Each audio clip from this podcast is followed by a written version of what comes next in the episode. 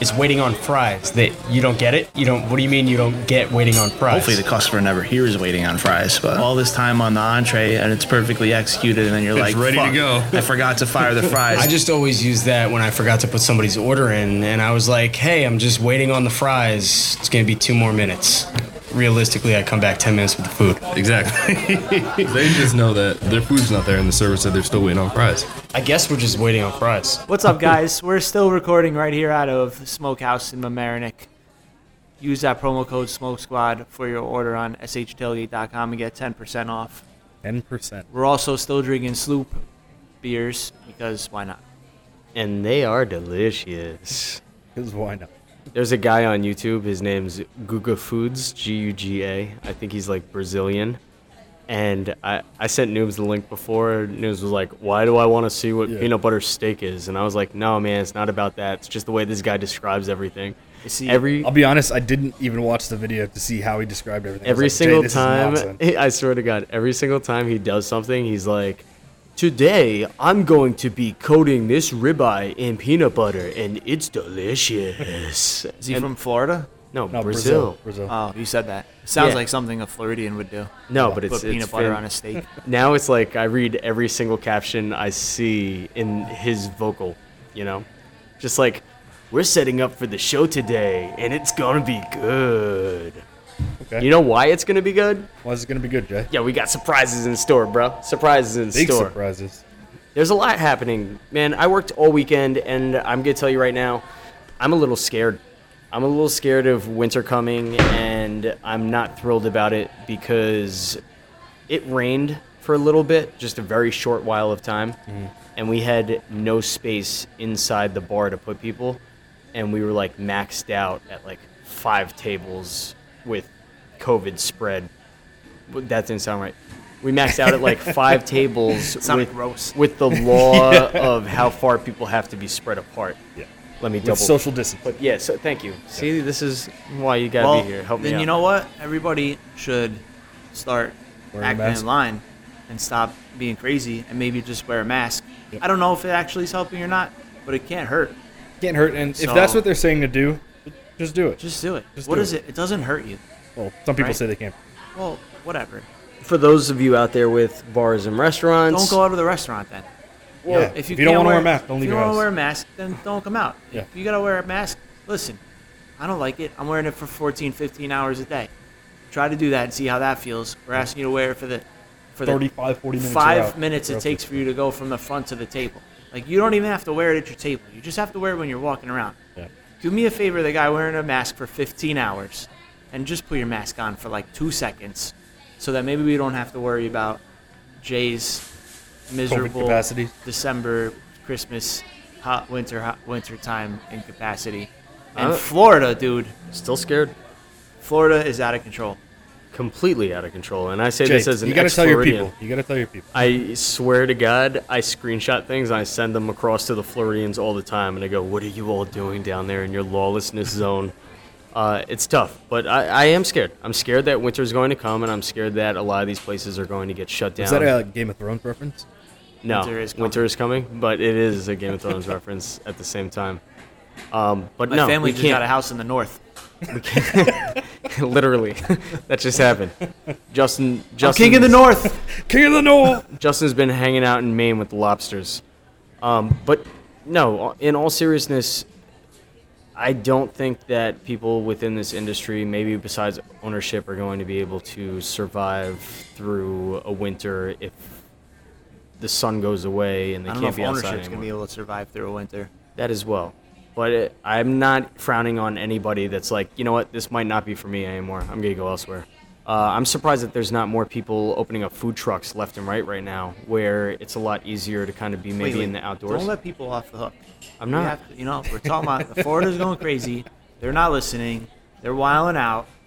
They're just Florida, you, you, gotta get your shit together. They're partying like it's 2019. 20, 2018. Cuomo's over here 2018. threatening the city, Papa Cuomo's gonna ground us all again. and then he followed through because guess what? The city is not allowed to open. And now he put in through some more executive orders that are limiting even more opening. Like if you don't serve food, you cannot open. Um, now, I saw, I saw an article this weekend about a bar that's selling uh, Cuomo chips just so they can serve drinks to their patrons. That's clever. Yeah. and they're also untouchable, I guess, huh? They're buying their way into that one. Uh, the SLA has been making their rounds, State Liquor Authority, uh, checking to make sure that things are going okay in Westchester and everyone's abiding by the rules and they're serving food and they're distancing people. Have you had Uh, anybody coming here to check up on you guys yet? Not that I know of. I don't know how they go about it. I don't know if they announce when they walk in or they're doing their, you know, I mean, they always have, they always had in the past have Yeah. like sting Things- operations yeah, yeah. where they just send So a secret technically chopper in or something already. like that. So I don't know if they're coming in with like a badge, SLA badge, checking you out, or they're just, you know, doing a secret shopper type Yeah. thing. Also- I'm gonna say maybe they have, maybe they have. I'm glad. I don't know. Either way, yeah. No You know? news is good news in this I was just gonna say with Justin, he's so anal and knowing all of the rules up to date to the moment and following everything that he would never know if the SLA ever walked in here. I feel like. I hope. That, I hope that you're right. Yeah, I'm, I'm giving you praise and you didn't even pay me No, I this time. appreciate That's another twenty under the table. Come I on. appreciate the the I Vote of appreciate the praise. I, Yeah. The praise, the praise. I appreciate the praise, but uh, yeah. I don't know what the laws are in the city at this point now, um, as these things are ever changing.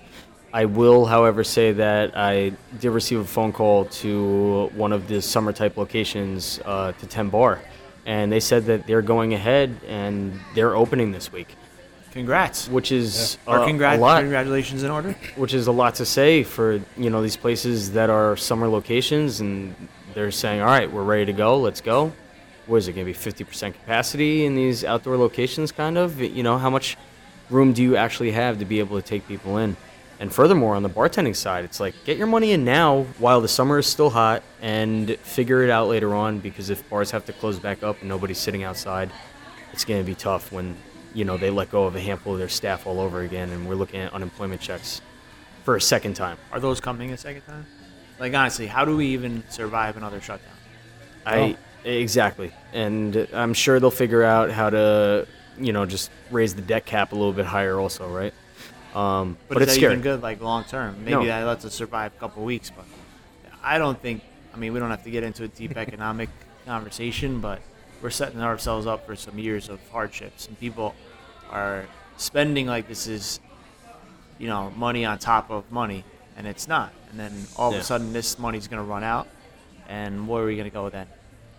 Yeah, and you know, seeing the places that are set up for summer right now, they're definitely thriving. The places that have rooftops that are open, seating people, uh, no problem. They're smiling.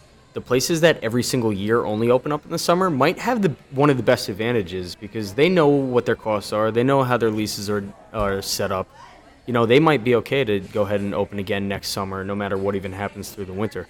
Um, and of course, then there's the other guys that haven't opened locations in the summer just for fear of maybe not wanting to deal with it. They're a little bit older. They're having a little bit more cause for concern of being around the virus itself and are staying in and saying, you know what, this summer we're skipping it. And I know there's a handful of spots through Hamptons or whatnot that have not opened this year. Um, of course, the Hamptons being a the the Great Gatsby, sexy like or once sexy like area of New York's end of Long Island. Could have just said a wealthy area in New York. Sure, but it doesn't paint the parties and fun scenes that you know you, you think about when you watch Jay Z music be the soundtrack of a, mu- uh, a You know, movie. you know what I think would be helpful? Sorry, just cut that. You No, I you're just- good. I just I wasn't going anywhere. Hard stop on that one. But going fine, he back, was rambling about selling sex. Going back to the, the you know Cuomo talking, threatening and not really threatening, but just basically, yeah, I guess threatening, saying what's going to happen if you don't listen, that kind of stuff. Good idea would be I had this I had this idea. He should come up with a weekly spotlight where he highlights a restaurant that's doing everything the right way Right. right? Instead of because I had a thought that we have so many places. I don't want to say so many because I think the majority of restaurants are playing by the rules, are looking out for the safety of their staff, are looking for their safety of their customers, etc. But obviously, we have some that are not, and that are not. Either they don't know. Um, they don't know what the rules are. They, you know, they haven't read through the whole New York forward plan and everything that you're Yeah. supposed to do and they're just kind of going, you know, spot to spot on it, or they just don't care what the rules are, Right. They're just doing Um, whatever they do anyway. But we're highlighting that these people are getting away, and it's a little bit not that they're getting away, but that they're doing it. And I think it's selfish because, you know, I'm not I'm not allowed to open my bar and have people at the bar. I can't make that dollar, Right. right? I'm gonna listen to the rules. I'm not gonna do that. You're gonna open up. You're gonna let that happen. Now you're making money short term, setting us all up for long term fa- failure, right? And Cuomo's saying like, if you do this, I'm doing this. If you do this, I'm doing that. I would like to see him take a restaurant and say, you know, so and so restaurant. I was there yesterday. They had, you know, seats were where they're supposed to be. yeah. Everything was very clear. Everything was clear. It was well managed. The staff was clean. They didn't do anything out of the ordinary. You know, this is an example of how to get this, how to get through this. And then he could just do that once a week, Yeah. and then be is twofold because one, you're giving a plug to a restaurant because the Absolutely. general public, if they see a restaurant, like Cuomo's saying, this place is clean, they're doing everything the right way.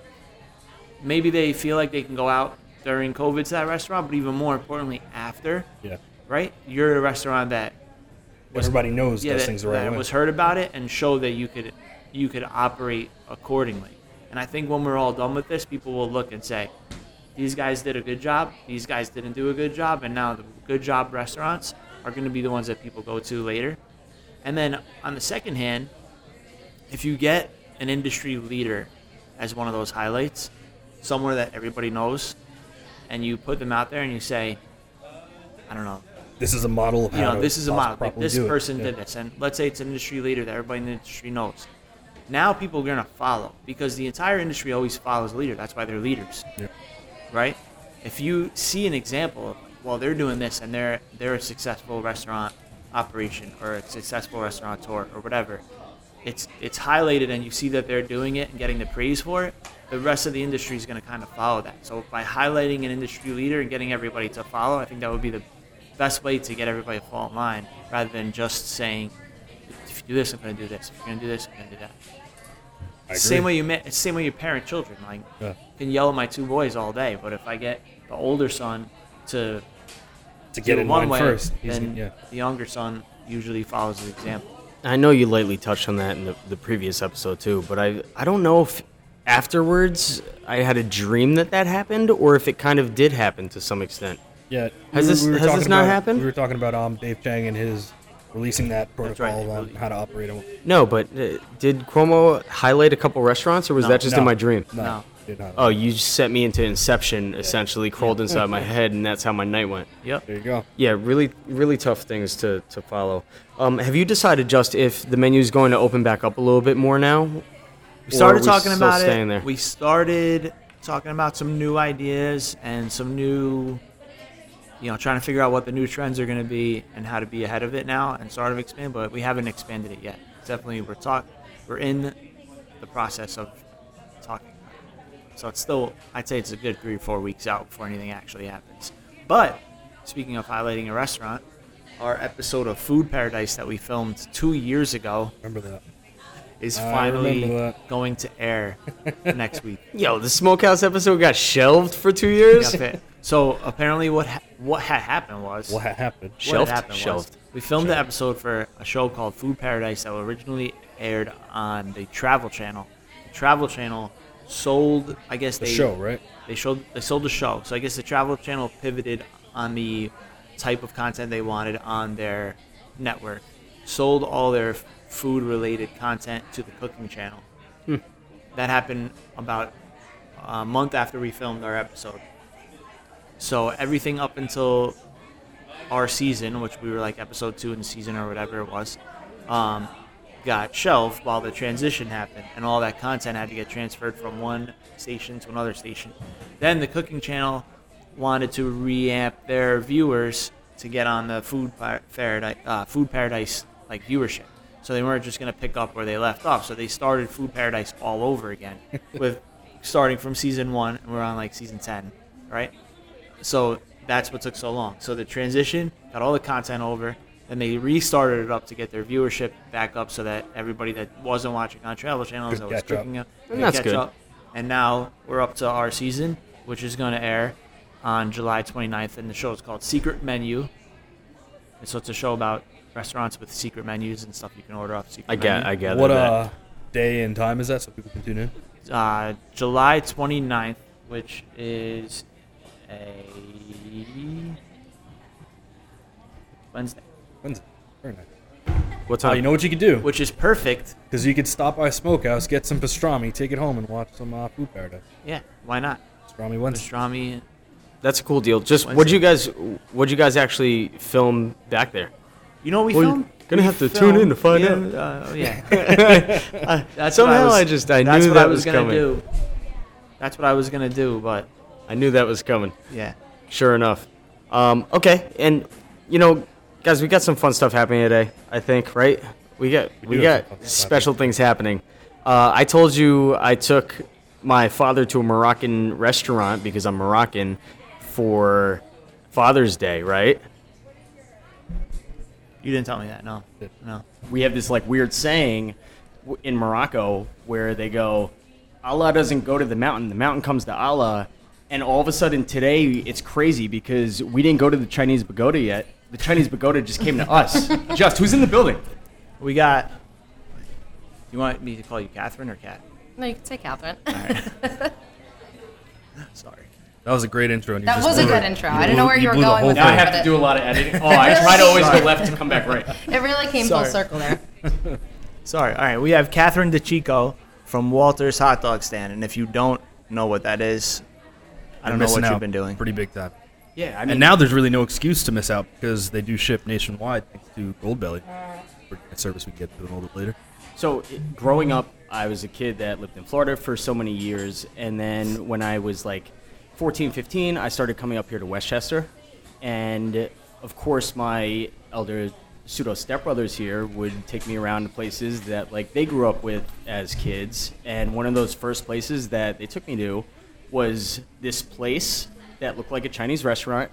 And as we were approaching, there was like a line down the block and I was like, "Wait, we're just gonna stay on this line and wait and get this food." And he goes, Yep. "Just don't don't say anything with your judgmental Florida ass. Just sit there and wait."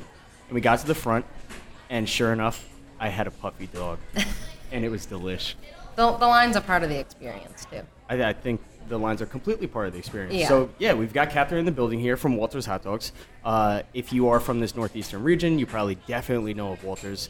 If you're just hearing about Walters now, these dogs are phenomenal. We'll get more into your proprietary recipe as much as you'll actually allow us to know about it. Of course. Uh, but people all over the world now can actually taste a Walters hot dog thanks to Goldbelly, who you've partnered up with, as Nooms just said a second ago Yeah. um, jumping into let's go to the history right of Yes. walter's first i think we just celebrate now the 101st birthday Yeah. So we're in our yeah 101st year. Last year was our 100th anniversary. It was obviously a big one. Um, so is my great grandfather. He started the business back in 1919 here in Mamaroneck, um, just down the road. He had like a little, you know, like a roadside shack. Um, and then in 1928, he built the pagoda, the famous Chinese copper roof pagoda. Um, and he just like wanted something that really stood out and something that people had to stop. You know, they had to stop to see what it was and what the line was about. And, nailed it and what the you know what food he was serving. So, um, yeah, so he started that in 1928, and then my grandfather took it over, and me, my brother, my sister, my mom are fourth and third generation, like owning and operating the businesses now. So were you like seven just like working in walters and people are just like look at this place with the child labor Yeah, I so I've been working there since I was 14, like kind of summers I did as a teenager. Um, when I was young, I used to come down and you know make ice cream and ice with my grandfather, and you know we, we loved it because it was like our grandfather's business, and it was just so cool to be there and to see you know the customers and the line and our grandfather like doing what he did best with, with people and yeah so i worked there um, mostly summers and then had a few other careers in, in between and then came back when i was uh, 27 so came back to the business That's what I was gonna ask if you left and came back. Yeah. Was there? yeah so i, I went to school um, actually majored in music which is totally different of course um, and then i worked in manhattan i lived there for like seven years or so and i actually worked at what kind of brought me back is i worked at a um, hospitality pr firm bullfrog and baum and i you know i was doing marketing and pr and social media and branding and, and, and menu content and all this stuff for all these restaurants all over the city um, and all around the country. And i kind of was like you know we have this amazing business and i want to bring this back to walters. And you know, even while I was at Bullfrog, I started like social media channels, and I, you know, I was kind of doing a little bit of it while I was there because I was just so passionate about it. Um, so I brought a lot back from Bullfrog to, you know, to our business, and since then we've really, you know, we've expanded quite a bit. I think in a lot of times in business too, it helps to have such this well-rounded idea and experience of all different things. Where if you would have just stayed in Walters growing up, you would just Right. know about hot dogs and the restaurant, and you would have only seen what happens inside Walters versus kind Right. of being able Absolutely. to say, all right, this is how we get PRs out. And mm-hmm. you know, that's one thing that I think Walters does really well is just Google Walters. Literally, right now, just minimize your phone, open up the internet browser, Google Walters hot dogs, and watch how many things pop up, just Yeah. as far as articles that have been written about the place. Um, and of course, too, over 101 years, that's like traction within itself. So, yeah, you're kind of just capitalizing on the fact that this thing has grown almost bigger than itself at this point, right? Right. Yeah, absolutely. What's cool too is when you look it up. I mean, you're seeing. I'm always seeing new stuff, even if you like do Google image. I mean, you're getting pictures from literally like 1930s till now. You know, like the black and whites and the original pagoda and customers back in the day. You know, eating roadside in their cars and eating eating in their cars and like out front in front of the stand. And now we have like the seating area and it's a little bit different, but it's still that like roadside family feel. Yeah, ju- just ex- explain that experience when you walk up to Walters. Like paint paint the people of this this picture. Like now or when I was a kid? Because it's definitely different now. Oh, then give us both. All right. We got- Not we too got time. different, right? It's like no, not too different. But now I'm more familiar with you guys, so Yeah. it's like well, when I was a kid, my earliest memory it was playing soccer, soccer games, down here. I think. I'm trying to remember if they played down the harbor or not when I was like 10, 12 years old. But the best part about soccer games is we'd leave and then I'd sit on the hill across the street from the. Because they, didn't- I don't think there was seating out there then, or if there was, it wasn't as much as there, No, there is now. No, we didn't have seating back then. So so I just sat on the hill at the Across the street at- across the street, Yeah, yeah. and that's where my dad would take us. Now sit on the hill, put a blanket. Hot Dog and- Hill. Yeah, and eat hot dogs. That's what people call it. yep, and that was that's my. I would rather I played soccer so we can go to Walters after. Not That's the a other- good reason to play amazing. soccer. You know, so Hate soccer. And for you, that makes sense because I was about to say I, I don't think I've ever heard you speak about soccer before in my life. So I just need they needed me to run. I had a lot of energy when I was a kid. So, All right, so afterwards you get your treat, right? Yeah, and then actually, it's weird because that, that was like a constant in my childhood. And then as a young adult and college age adult, I don't think I went to Walters for a long time. Really? I, I don't know why, just wherever I, my life circle mm-hmm. was, wasn't around this area. Yeah. And then when we opened this restaurant in the Mamaroneck, then you're like, now I got a reason I to go like, up the street. oh, we're right down the street from Walters. I remember that. And I went Yep. in and I was like, it's just as good. and it br- brought me back from, like, you know, you always go back to, you've heard mm-hmm. me reference my childhood. Everything in food, every belief I have in food goes back to some childhood memory I have. Yeah. And any, like, it should be shredded lettuce because my Uncle Tommy's Deli had shredded lettuce. And it was that connection. Yeah. So I had that right away. And then I became familiar with you guys. I know you guys. So it's a different, a different level now. I can just text and say, "Can I can I come pick up some hot dogs from, from, my, from my house?" yeah. So you get up to the board though, and what do you order when you go when you get up finally? You're it's you're up next. Dude, Yeah, I'm- what's, what's your in line. standard I'm order? traditional. I just get a couple singles and that's it. Two singles and I used to get sodas and stuff, but I don't drink soda. Do you get so- mustard? mustard? Yeah, Yeah. Okay. Always. Just- Two doubles with mustard. Checking. mustard. Two doubles Which with is I'm a, mustard. I'm a ketchup hot dog person Right. usually, except at Walters. Exactly. Okay. That's good to have That's the standard acceptable. exception. So, uh, what makes these hot dogs so craveable? Why I I was salivating a little bit earlier. I watched the Vimeo of like how to cook the Walters hot dog. Yeah. and order it from Goldbelly. And I just said to myself, well, I always cut my boar's head. hot- No, boar's head I don't cut down. No, boar's head I boil because they get that little nice Okay. crunch. But any other hot dog, I would cut it down the middle and I would put it on a pan. And when I came to Walters, I was like, what's the big deal? They do their hot dogs the same way I do my hot dogs. I cut them down the middle and I put them on the pan. But what makes the Walters hot dog the Walters hot dog? Yeah. So our hot dogs are a blend of beef, pork, and veal. So it's just like an interesting mix of meats. Um, most hot dogs are beef, obviously all beef, or beef and pork is popular too. Um, they're skinless, so they don't have like any kind of casing. So they don't have that necessarily that snap that you're talking about with like maybe a boar's head or like a Nathan's hot dog, um, which is a little bit different. But we, you know, we split them down the middle. We grill them flat on a flat top in a butter-based sauce. Um, they just develop this like beautiful, crispy golden brown when they're cooked perfectly. I think a, a lot of it too is the bun. Like I always say, the bun is equally as important as the hot dog because the bun, the way that we toast it, like that adds such a crunch when you bite into it. And then the mustard has like a little bit of like vinegar tang and like a little bit of sweetness from the relish. So it's kind of this just like beautiful combination of these three things and it i mean it's they're just they're one of a kind you know it's it's its own thing i always say that it's its own it's not even like a regular it's almost in its own like level of hot dog because it's just so different So you butter toast the buns. Yes. Right? Just like I watched in the Vimeo video. Yes. Are you also butter glazing all those dogs on the flat top too yes like that? so it's our secret sauce it's butter based there's a few things in there but um yeah so we, we put the it's it's on the grill so it's the buns toast in it and the hot dogs you know they get grilled right on there. We press them down so they get like super crispy super brown. Um, and they lie flat. So then you know you can get a double with mustard for example. It's like two on one bun. So it's kind of like a double cheeseburger. You ever get people requesting a triple? I know that sounds like almost no. ridiculous. It almost actually no but that's. That's not a bad idea it would probably fit i'm not gonna lie So then you then at some point you decided to take it to the next level and we're gonna put the little potato puff on there also. Yes. Right? So that was, you know, we say what we say we can't remember. I think it was one of my ideas on the truck um, originally. So like three or four years ago, we actually were talking about doing breakfast. My grandfather always said if we opened at any other time, it'd be great to do breakfast because it's roadside. You pull up, you get a coffee. You know, you get maybe like one of our buttered buns, you know, on, on the grill, nice and toasted. Um, we never did it, but we were talking about doing it on the trucks, and I was like, why don't we put the puffy on the potato puff smashed on the hot dog. We actually did it to begin with eggs, so we did like a hot dog, egg, and cheese with potato puffs, which was amazing. A lot of work, but it was amazing. I'm gonna ask Um, them next time. Mike. Next time. yeah, and we did we did truck events doing breakfast probably for like a whole summer, like a few summers ago.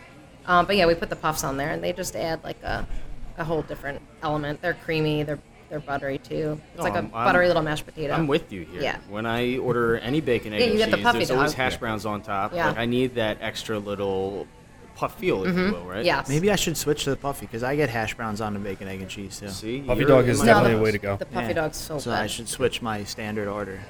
Well, you've been doing a lot of running, hitting the gym, shit like that. You can afford to do it. I Yeah. have to cut back a little bit. I'm not. I'm not trying to be out there doing all that stuff. And we do the double puffy, which is obviously the double with four potato puffs. Yeah, you know that. Just kind of like the heftiest thing you can get, but She it's, looked right at you when she I said know. that. it's so good. Uh, but we don't, and we don't do toppings. So for us, the puffs were like a, f- you know, we're never trying to like change things really. We just kind of keep what we have and maybe do something different with it. So for us, like the puffy dog is kind of just that. We serve puffs, we serve hot dogs. So why not put them together?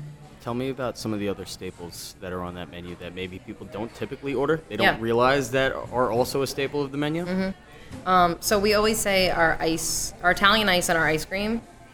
When people try them, when they actually get like a scoop, or even at a lot of the private events we do on the trucks, people get the ice cream and they're like, "This ice cream's amazing. Do you guys make it?" You know, we do. We make it all homemade. Every single day, we're making ice cream and ice. Um, so I would say those are kind of like the sleepers on the menu. Like people don't, they get milkshakes, but they don't get them enough by themselves. Um, they're phenomenal. That they're made with like all fresh, you know, fresh fruits and fresh squeezed lemons and all fresh ingredients. Is making ice cream kind of labor intensive or time intensive? Yes, Noom's it's definitely like, ask Yeah. you, yeah. you It's don't- I was actually gonna go amount. home and make some ice. Okay. yeah. It's it's it's definitely a labor of love. Um, the Italian ice more so than anything. quick rundown, Nooms on how to make ice cream. I mean, it's a custard base, and then you flavor it with whatever flavor you want to put your ice cream. Like eggs, heavy cream, a little vanilla, and whatever flavor you want. Do you have to aerate this like as it's freezing? Yeah, so I mean, you put it into an ice cream maker, then you pop it in the freezer afterwards. The ice cream maker will mix all the ingredients together and aerate it as you say, cool it down. Okay, it, it's way harder than what you just made it sound like. I guarantee it. Th- Uh, but then and then it goes into like a hardening cabinet overnight. It has to freeze, and you have to rotate it out. You know, it's just day to day How stuff. about things like, what is it, powdered fries? Yeah, I was so I was just gonna say the funnel cake sticks are amazing. So that's actually something new. We probably added them like four years ago. Um, but they're it's literally funnel cake in like stick form. You could get them with powdered sugar. We do cinnamon sugar. That's another item that people don't. We sell a ton more of funnel cake sticks. The cinnamon sticks are amazing. They're they're kind of like a cinnamon toast crunch kind of flavor. Um, they're so good. So that's another item that people definitely don't don't get enough of. Um, yeah, and then our I mean our curly fries are the most popular. Potato puffs are super popular. And curly fries I've had time and time again. Those are the only fries I typically would get, just because I just have straight fries anyway. Mm-hmm. Yeah, You're my I- sexy curly fries. I always right? tell people that they're like, "What should we get?" And I'm like, "You can get French fries. Our fries are good, but like you can get them anywhere. The curly fries are they're lightly seasoned. They have a little bit of crunch. They're so good if you dunk them in the mustard. Curly fries is the best fry other than Potato puffs. the straight up fry. I don't know. I like the potato puffs. I like potato puffs too. So My wait, but that's not a fry. I'm talking about fries. Well, How is it not a fry? It's fried potato. No, but it's not a like they're not called potato fr- puff for, French for fries. us, it's a type Okay. of fry. Yeah, I agree. It's a type of fry. I'd put it in the fry category. the Technically potato puff speaking- is uh, all right. I'm not gonna. I listen. You're not gonna argue. That's, No. that's impressive. I'm not. In I'm gonna save it. in recent years now, Walters has done a huge expansion. From what I once just knew is that you know the little Chinese pagoda in Mamaroneck town, right? And it would be a destination spot because Mamaroneck's not the easiest to get to from the other side, right? You have to drive down into the, the water side. Um, but now all of a sudden Stamford was open, and then there was the food truck showing up, and then White Plains now also. So this expansion has definitely started, and it wasn't e- it, it wasn't slow. It was an aggressive expansion, right? Yeah. Well, what I think the trucks the trucks were first, right? Yeah, so it's actually, I mean, it's amazing to look back because we've done something. So every year that we've been back in the business, um, like my brother and I, working with my mom, my sister, we've, we've opened something new or at least started something new every single year. Um, and that just goes back to, you know, like our passion for the business, but also, you know, when you own a business that you love and you like, you know, you have so many ideas, you never really stop. You know, you never really, your mind's always going with stuff that you want to want to do. Um, the food trucks were first, so we opened our first food truck in 2015, second food truck 2016. We opened Stamford 2017, um, White Plains 2018, and then 2019 we launched our retail business with like selling um, locally to supermarkets and then on Goldbelly. So every year, you know, we've actually done something kind of, kind of big. I walked Pretty nice in- progression. I Yeah. walked into the White Plains location as we were doing a little White Plains filming for uh, coming back after COVID Oh, as okay. a promo. And when I walked into the White Plains location, I, I smiled heavily because it was like a shipping location. I've been shipping a lot of things through Amazon. Yeah. And for me, I was like, Were oh, there I a lot of like I'm- boxes out front? boxes everywhere. Things getting ready to get picked up by UPS. Yep. Um, obviously, we could do this in this time because people aren't really in restaurants right Correct. now, anyway. So It came in handy for us, Oh, for sure. completely. Yeah. So the amount of boxes though that were going out, I was so impressed. I started like Yeah. prodding and asking questions about like how many hot dogs are going out, where are these things getting shipped to, Right. How is all this happening right Mhm. now? And like also, it's kind of a godsend to you too because you're getting all that extra business where business has been taken away from you know people standing in crowds Absolutely. and lines like that too. Yeah. For us during especially the beginning of COVID, I mean, we saw such a huge increase in our Goldbelly orders. Um, simply, I think, because people were home and also like looking for a way to support small businesses uh, however they could. Um, we also maybe when you came, we had just done a Good Morning America did like a huge tri-state small business push. Oh, you know what? I think that was. It might have been. So we did, uh, we did like you know almost 2,000 orders in it was two weeks. Wow. So like just boxes everywhere, ice packs, hot dogs. It was That's a lot. it lot. was it was really nuts. There was like six of us doing it every single day. My whole family. We had friends come and help. My husband's sister came and helped because she's a comedian. And, like she was out of work and she's like, I'll help you guys do whatever you need. Um, so yeah, you might have come around that time when they were literally we were using the dining area for boxing and our Uline box orders, Yeah. and it was just it was organized chaos for sure. But it definitely it kept business going during um, the beginning of COVID, like the first two months. It kept people working, and it kept a revenue stream for us that otherwise we, we wouldn't have had. So we were like really thankful to Goldbelly. They did a lot of um, promotion too, and it was obviously a really a great time for them and, and for all their, their clients that sell on, on their platform. So.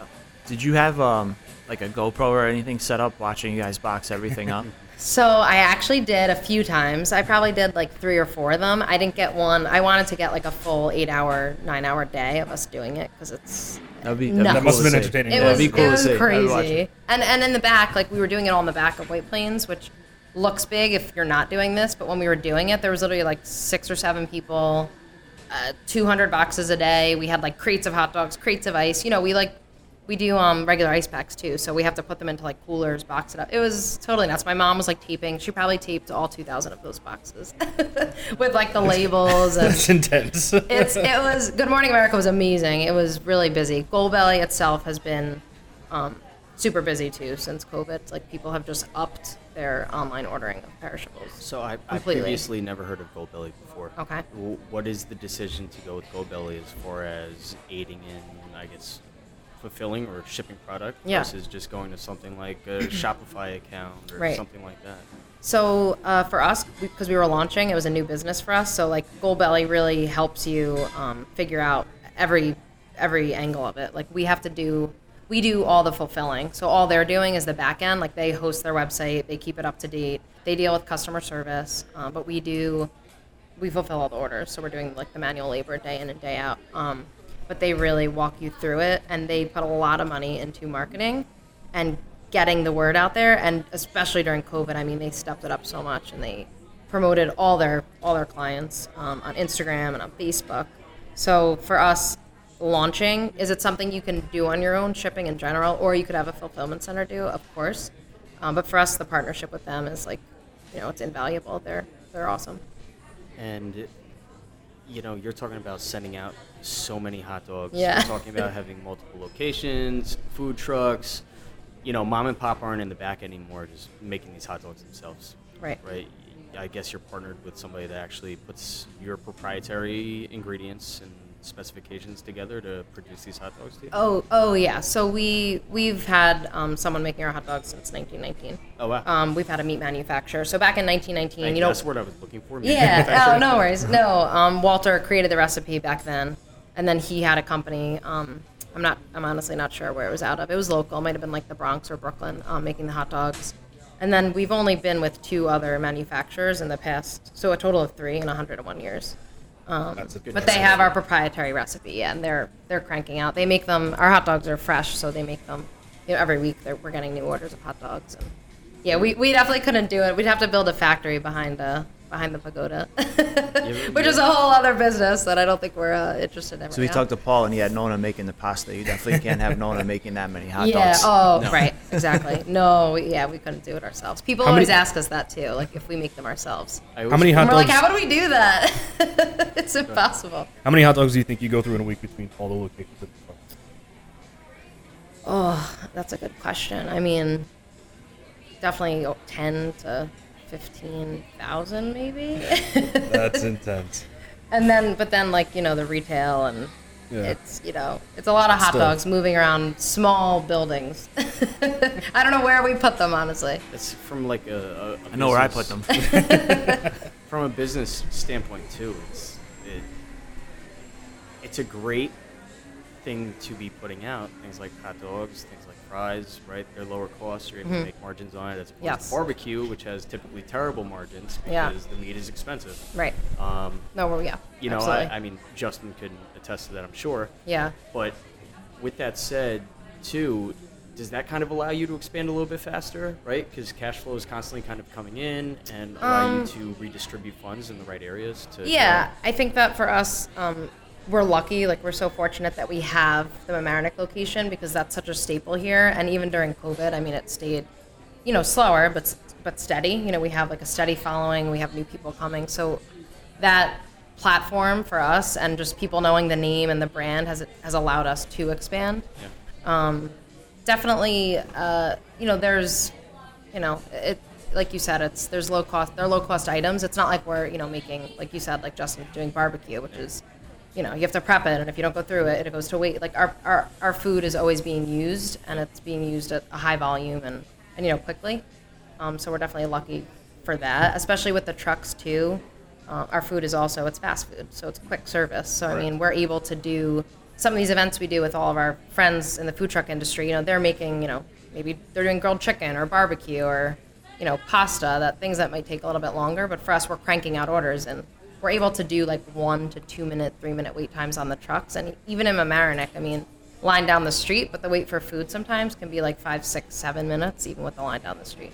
You know, we're, we're cranking it out. Where we move as fast as we can. So I, listen, I'm happy to wait on the line. All right. My first experience ever, I was not thrilled about it, and I was like, "You're seriously taking me to this place? I'm gonna have to wait on this line Yeah. forever." And then afterwards, you just like You learn to it. love it, Yeah. expect it, and you Right. smile about it, right? Right. And uh, then you get your delicious hot dogs afterwards. yeah. Um, but you also mentioned too with Goldbelly. Um, I'm not looking at anybody behind you. Oh, I'm no. looking around. I just I get daisy and think Uh, however, with Goldbelly that you mentioned and being able to do retail too, Mm-hmm. you've kind of diversified, right? The first piece of having something is the staple location here, which is always going to provide some business. The retail now, you're getting business on that side too. So for people that have these restaurants, bars, whatever it is, Mm-hmm. It seems like everybody that's been able to have diversity and diversify have kind of made it through this the best. Uh, just for example, you don't really rely on Uber too much. You've always done your own delivery and pushed your own delivery, and that kind of. So you're talking about you're talking about the pivots now. I'm talking about being able Yeah, to pivot. Yeah, pivots, yeah, I love pivots. It's a great word. Uh, but sure enough, too, I hate Uber. I know. Just any any chance I can throw that out there. I know it's completely unrelated, but anytime I can say that, it's good. I hear you. For us, during COVID, like what you're saying, but also the delivery for us, especially in White Plains, actually like kind of carried us through. Um, just being able to do like our, you know, we do Uber, we do Grubhub, we do DoorDash. So that actually helped us a lot. We don't have our own delivery Yeah. van, or I know, think of course you a- do better because you're not paying them these outrageous fees. Yeah, I just I think it helped us a lot. personally for us, it's just Yeah. I don't think it was ended up being a good decision for our business. Mm-hmm. 'cause I mean, in the beginning, it was necessary just Yeah. to help get the name out there and whatnot. Yeah. yeah. So do you do it now, thing. Justin? we do, but I, I turn it off every night at like five o'clock. So Okay. at dinner, I don't even I just turn it off. Okay. Mm-hmm. And I, I put on lunch because we're not as busy and I have the time. But do you find that you have they've been having a lot of trouble having drivers come pick Yes. Mm-hmm. stuff up, which is I wasn't aggravated or frustrated with it until that started happening. Yeah. Uh, during the beginning of COVID, there was like no drivers, and that was a little hard because we were relying on the deliveries almost some days because we didn't have customers. You know, Right, um, right. when COVID first obviously hit, but now it's gotten better. White Plains is very heavy on delivery as opposed to like kind of out here where you're a little, you know, it's a little more of the suburbs. Um, so the wait, in general, the wait times for delivery is longer in Mamaroneck. Uh, White Plains, the drivers show up They're quicker, yeah. Literally, like they'll show up before we even hit confirm. Like it's like they'll be there in f- two minutes, three minutes, five minutes. Because I'd say I didn't even notice how much I disliked Uber until that started happening. And Mm-hmm. Yeah. that was the first thing that started happening. And then I was like, what else do I not like about this? if they if the drivers were here quick, I probably wouldn't even. Yeah. have- you know, I was fine. I was like, whatever. It's just extra orders going Right. out. But yeah. No, we we I mean we relied on it a lot for the two months, especially in White Plains. Um, the first two months of COVID, it, when it definitely before you business. opened the White Plains location and you were sending the truck out all of a sudden on Wednesdays to the Yes. farmers market there, I was undergoing kitchen renovations, and when that was happening, it was miserable because you've eaten every single takeout item you could possibly. He's referring at to Right. the residential kitchen Yeah, okay. reservations, not like a Got it. commercial kitchen. Correct. Thank you for And uh, clarifying. when the Walters truck popped up on Uber Eats, I was like, this is phenomenal. And also, this is an awesome business thing that's been done where you can take advantage of setting up a food truck in a certain area and have them actually come to the food truck. yeah, Is that hard to kind of set up on the back end, possibly, as far as moving around all the time? And So for us, we have the like we have the Uber tablet with us. So we haven't done it as much this year because we haven't been doing the public events. Mm-hmm. But last year, for example, especially the White Plains Farmers Market or any public event that we were doing in towns around you know around Westchester, we would just you just literally put in your address and you could start doing Uber from there. So it definitely helped at some events, even if there's an event that you're at that's like could be a little slow and it turned out not as you expected. Uber could be something that it's cool with the trucks because you can change the address wherever you go. So hypothetically, today, if you drove up to New Haven, you could just activate that thing from XX location, Yes. and somebody will come pick up food. Yeah. That's actually That is kind of very cool. Yeah. able to do. No, that for that Yeah. that's that's what I mean. For I just thought for for, For our business purpose, yeah. personally, whatever. But I see how it's it works for different Mm-hmm. Right. formats is definitely beneficial, especially in that format because you could just move around all the time. Yeah. You can't carry your own drivers and just go around everywhere. Right. You know. And I think a lot of we're in a unique situation because we're a truck that doesn't we don't sit anywhere. So like even for a truck that maybe like our friends that own Suvaki truck, they have a spot in um, Yonkers, and they can do Uber Eats from there every day. So it's almost like a restaurant spot. But for us, we were like, let's just turn it on when we can at public events. If it makes sense and there's like somewhere the driver can pull up, we turn it on and we see if we get orders. Yeah, we did actually have Uber Eats on the other day, and the driver was nowhere to be found, although it said that he was very close. Right. And That sure enough, the back door of the restaurant was locked, and the guy couldn't get through it. And they shut down the streets because they were doing all these conventions and stuff. Um, so, having the truck is a godsend. You open two of those back to back. yeah. White Plains location being downtown, that allows you to do a lot of delivery orders through things like Uber and Seamless. Did you actually? I'm I'm think I know the answer to this, but did you use the trucks to like scout the location?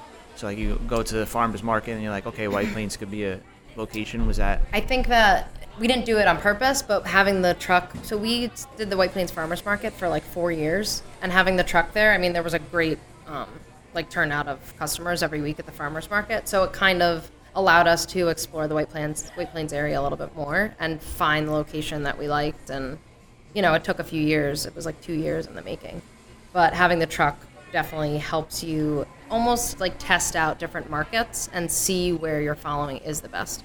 You know, we've done Yeah. we've done things consistently like the market at other venues, and you know it hasn't been so good. So then you kind of know you're not gonna open Right. like a brick and mortar there because Right. it's you know That's- you, you can see right away where your you know your customer base is for Yeah, sure. that that's like a val- Makes that sense. was it's a really valuable tool because Mike and I Yeah. have talked about bringing about the that all the trailer. You know, we don't have a we don't have a food truck, but we Right. have the trailer and we have our van that pulls the trailer. We can we can make a stand pretty much anywhere we go, but it's not as easy as as the truck is. And we always talked about should we should we do that? You know, that's like a valuable tool. You could set up Yeah. and just be like, you know we're gonna be here for a couple Mm-hmm. months, and just like you say, you could tell if people Just like check the pulse yeah, of the area. you could tell if people Yeah. are feeling you're not before you like commit fully Yep. to a spot. Absolutely. Yeah. No, I would definitely suggest that for anyone who has a truck who maybe, you know, they don't have other locations, but they maybe want to open a brick and mortar. Like you can test out, you know, if you have your Westchester permit, you can go all over and you could even, you know, you could test out any area you want really. There's there's markets everywhere. There's parking lots. There's like cross county shopping center places like that that host trucks. So definitely a good option with a food truck. I mean, food trucks are food trucks are huge right now, also, and there's a lot of guys that want to have food trucks, Mm-hmm. and of course, when there's more supply, there will be less demand for everybody. Right. But for guys maybe looking to still get a truck, dude, any advice for those guys that are trying to navigate the waters and maybe don't know what hardships they're about to endure? So, yeah, my brother and I actually taught a class at WCC, like how to build a food truck business. awesome. We've done maybe four classes. I think obviously last this past spring was canceled, but every time we do it, like we give them so much info and we talk we talk it through like A to Z of everything you have to go through. Because a food truck business, I mean, it is literally a restaurant on wheels. So like, what goes into a restaurant is going into your food truck, and if you are ready to work hard and like really get dirty and like you know get in there then absolutely but it is a lot of work and you know even things you don't think about like when we opened our food trucks we kind of thought we were gonna um, do do events but also we thought we were gonna sit on the street we're like we're gonna get a food truck and food trucks sit on the street and we're gonna do that seven days a week and that's gonna be that but we ended up becoming like a private party truck. We don't, you know, we don't sit anywhere. We do events and weddings and all that, and house parties and all that kind of stuff. So our business model changed the day that we launched it. We had like hundred emails about doing parties, and we were like, well, "What do we do?" Like we had to like create a menu and do all this stuff and kind of think on our feet. Um, and that was, you know, six years ago. That and what fuels the second truck? Is that's what fueled the second truck. Is yeah, we. I mean, we could do now. We can do up to eight events in one, like on one Saturday, um, because we have the two trucks. So if you book everything back to back, and you know, again, that takes a team of people. It takes a lot of maintenance. Um, you know, like when I get back right now to the pagoda, we're literally cleaning the truck fryers. We have an event at like one of the country clubs tonight. So like you don't think about all the maintenance and kind of all that stuff. People are like, oh, a food truck. It seems fun. It sounds easy it's not. I mean, it's it's a crazy amount of work. At the end of our class, me and my brother were like, "Did we scare everyone?" I don't know if they're gonna get trucks now because we kind of, you know, they ask so many questions and we tell them, you know, we want to be informative, but You should scare you know, people. Yes, 100%. yeah. You I mean, we, I gave, uh, I was invited to do an entrepreneur. What was that? An entrepreneurship thing or whatever at Iona. Yeah, we had We a did? talk with the kids. Ended up being much smaller than I thought it was going to be. but they were basically their question was like, yeah, so when I'm in a restaurant, nobody wants to. It's like you don't want to. Right. You You have to hear this. me tell you you don't want to a million times, and then still do it, Yeah. and that's when you know you can do it. And the restaurant industry, everyone knows like owning a restaurant is so hard, but like a food truck is it's moving, like it's going places. Like something breaks down in an event, like you're out all your fries, all your ice cream, the generator blows, you're literally in 110 degrees with grills like heating your face. You know, like so many things can go wrong and it's so hard because the You better love are, what you're doing. The tr- you better love it and like it's a lot of work and it's it's hot and it's you know, it's moving. So as an especially as someone who like owns and owns and operates it, it's you know, a restaurant's one thing, but the truck is there's a whole added element because it's literally on wheels. So it's like Are you things happen, you have to fix them right away. Are you concerned about putting mileage on the trucks? Do you kind of factor that into your drives and where you're putting the truck, or when Mm. No. it's done, you just redo it? Yeah, no, not for us. I mean, we um, we do everything in the tri-state, and it's mostly in Westchester. So, uh, you know, if you're a food truck, you're not driving like you would like you know a truck that you own. You don't you don't put the miles aren't too bad. Um, Unless the, you're Jon Favreau. Good joke. That was the first thing I um, the the generators. That's that's like the biggest thing with a truck is you know we actually just had to put in a new generator in our second truck, um, which gets a ton of use because it's the bigger truck and we do all of our public events with it.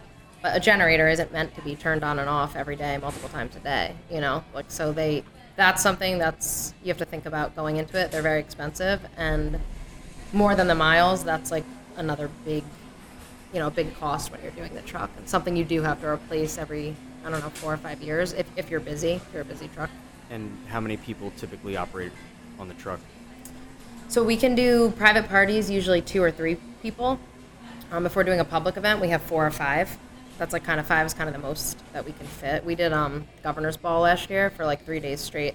I remember seeing that actually. Yeah, That's pretty It was it was nuts. We were supposed to do it this year, and when they canceled it, we were like we were so heartbroken. Um, that was one of our big events we were looking forward to.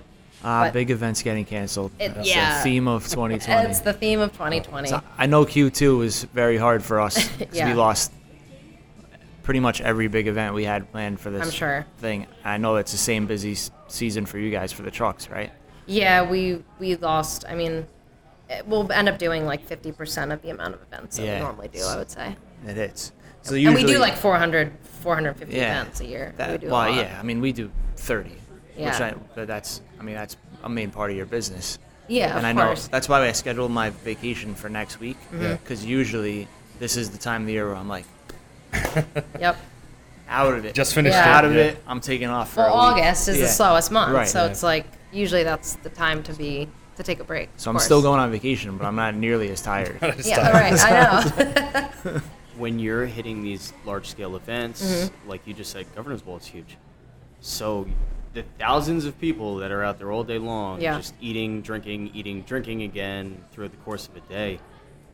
How do you bring enough like hot dogs and buns with you? The food truck's only so big at the end of the Yeah. day. You have a cargo van in the back that's just like loaded with goodies. It's crazy. So for Governor's Ball, we were actually, you know, so much work went into the logistics on the back end of it, like setting up. We had to create like a special plug so that we could actually plug in and leave our truck there because like you can't bring the truck on and off. You have to bring it like the day before it starts and you take it the day after it ends. Um, so we brought it, we plugged it in, it worked, thank God.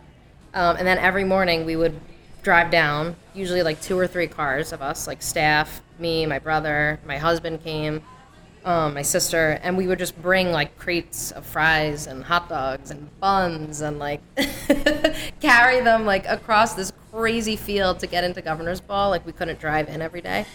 So we had to do that. Um, and then a lot of people actually will, you could rent like a, you know, like a, maybe like a big cooler or even like a, a refrigerator you put outside and you just plug it in for these types of events. Uh, we ended up using someone else's, uh, like one of the main sponsors had like a huge refrigerated area and we were like loading it with fries every single day. But it was, it was totally nuts. I mean, the whole thing was, again, you have to love what you do because it was like 14, 15, 16 hour days. yeah. Uh, and hot, so so hot. Future event, you would certainly rent a fridge with that amount of volume, I guess. Yes, we, we were excited to do it this year because we were trying to think of ways that we could. We were even thinking of having one of our vendors like deliver because it's in I think it's is the Bronx, um, like deliver their truck every morning to the event. We're like, oh, this is actually a smart makes sense. idea. That Yeah. makes sense. But we you know you don't think of it last year. We didn't know what we were getting into. Yeah. But you there's there's things you can do, but especially with a food truck, I will say you learn as you go. Like you're learning something new about the truck every single day. I mean, I'm still learning, and it's been six years. You know, when you do an event of that scale, you've never done it before. You don't know how to make. You try to make your life easier, but it's Right. definitely hard. my, my buddy Dave has the Beats Pizza truck. okay. And sure enough, I've been out there where he's like, I'm just ran out of dough. Yeah. Like, well, we, like, you want me to go get you some dough? Like, he's like, no, no, no, it's not that simple. It's- so, no. like, yeah, prepping for things like this, Yeah. it's got to be insane to figure out what your numbers are and how many people you're dealing with. Right. For us, again, we're lucky because we we've never run out at an event. Um, we have run out where we were able to have someone from like Mamaroneck or White Plains like run food over quickly, or we've scrambled and like left if someone had a car and ran back to get stuff. So we're lucky because we always have like our, you know, kind of like our commissary to go back to. Um, but we can, you know, we could fit so many hot dogs and fries, and it's rare that we would run out. Whereas these trucks, like Dave or you know anyone who has anything like that, where they're making stuff fresh, I mean, it's if you run out, you run out. Yeah. You know, you can't you can't prep. You can only prep so much chicken. If the event's busy, great. If it's not, you're left with all this food that you prepped. So it's it's definitely hard to have other menu options. How many people did they tell you expect to serve when you're doing governor's ball per day? I feel like they said they get like. 10, it was either ten thousand or thirty thousand. I can't remember. I think it was. Could like, you imagine I prepping think- for that? I think the total. I'm thinking was about like, it right now. I'm like, how would I even do that? How would you I do don't know that? how the other like other vendors like like you guys would do it. Like there's a lot of vendors like that, and I'm like, slider buns. how are they doing this? I had friends in the city that did it, um, who owned Duck's Eatery, and Okay, yeah. um, Harry and Ida's was like their deli where they did like the famous pastrami sandwiches. But Julie and Will, it's like a brother and sister, and I asked her about Governor's Ball. I'm like, should we do it? But she, they had such a crazy experience with it because they brought, I think it rained the year before for Gov Ball, and they brought all this food, and she said getting it there and like you know just like huge things of pastrami and not using it, it was just a nightmare. And I was like a little bit scared, but I'm like, luckily, if you have a truck, it makes it for sure ten times easier. my my biggest fear if we did something on that scale would Yeah. just what you said, not being not having enough prepared and running out, because then Yeah. you'd be sitting there saying all the revenue you lost. yes, By you're not like kicking yourself. being You're there. just watching you know, like, walk to someone else's stand. Yeah, to under prepare and then be done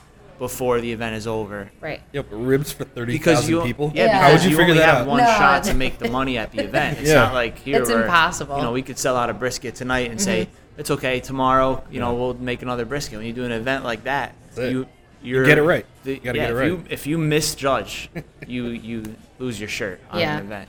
And events like that, you like we always say, like it's the easy part is the event. Like when you're there making Yeah. Yeah. food, like that's sure. easy. That's no no You've done problem. that a thousand times already. you know how to Right, but getting there and all we the back end of it starts in like January. Like Yeah. our Yeah. Al- Alana, who was our events coordinator, she like spent months and months and months and months of like And that's- paperwork and planning and That's the it's a part no lot. one realizes. Yep. Yeah. You go to the event, you pull up, you're like, oh, cool, Walters. And hot dog. And you just say, oh, Walters was there. You don't realize. Yeah. Everything that went That's been into getting Walters forever. there. It's so much admin. I mean, it's it's a lot. When you talk about uh, events, too, in recent times with food and restaurants, Mm-hmm. you're seeing all these collaborations happen.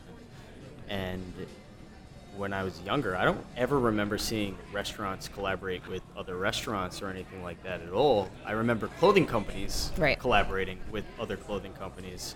So then I know you've done in the past with Just here at Smokehouse, you've done a collaboration, right? What was Did that? like Yeah, two. we did a couple Yeah, we, times. we do it every opened- year. I yeah, think we we've done it opened our, years. Opened our patio. That was like, well, the first time was just first time, and then we're like, we're gonna open the patio of Walters every year. So we did that. I don't know. Was it three three times? I think Two, we've done it. I Times? think we've Yeah. done it three times. Three Yeah. times.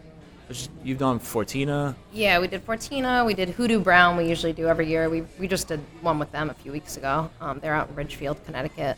Uh, the, I think the first one we ever did was with Black Tap, um, like the milk, That's the right. famous milk. I remember which Yeah. one I saw, but Yeah. that, that's So the that one. was they were actually an old client of the company that I worked at, the like PR firm that I worked at, and one of my uh, old colleagues was like, "Oh, do you?" The owner of Black Tap is from here. He's from um, Yonkers, and he loves Walters. So she was like, "He really wants." They were doing collaborations at the time, and she kind of like coordinated the whole thing and was like, "You know, they want to do shakes or something with the shakes at Walters." That was actually like one of the craziest weekends I've ever seen at the pagoda, and that was like my maybe my second year back.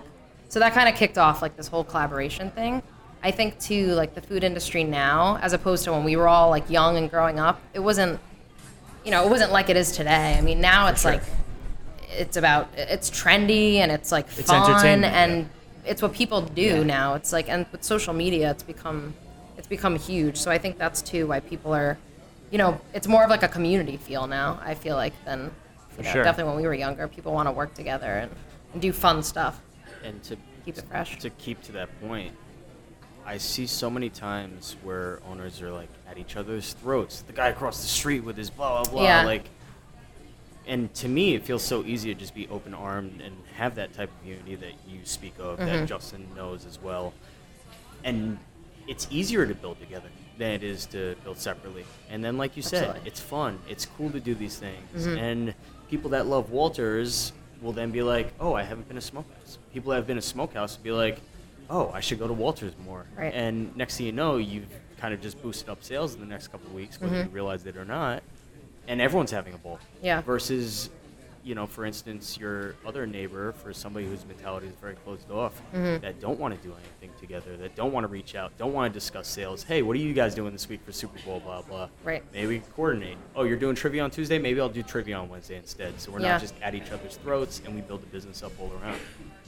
Yeah, I think we're we're all about like community, and we're not into like we're not into like the whole competition thing. Like I want every food truck that I'm friends with to be successful. We recommend food trucks for things, especially when we can't do them. We're like, but we're we know all these food trucks and they're awesome.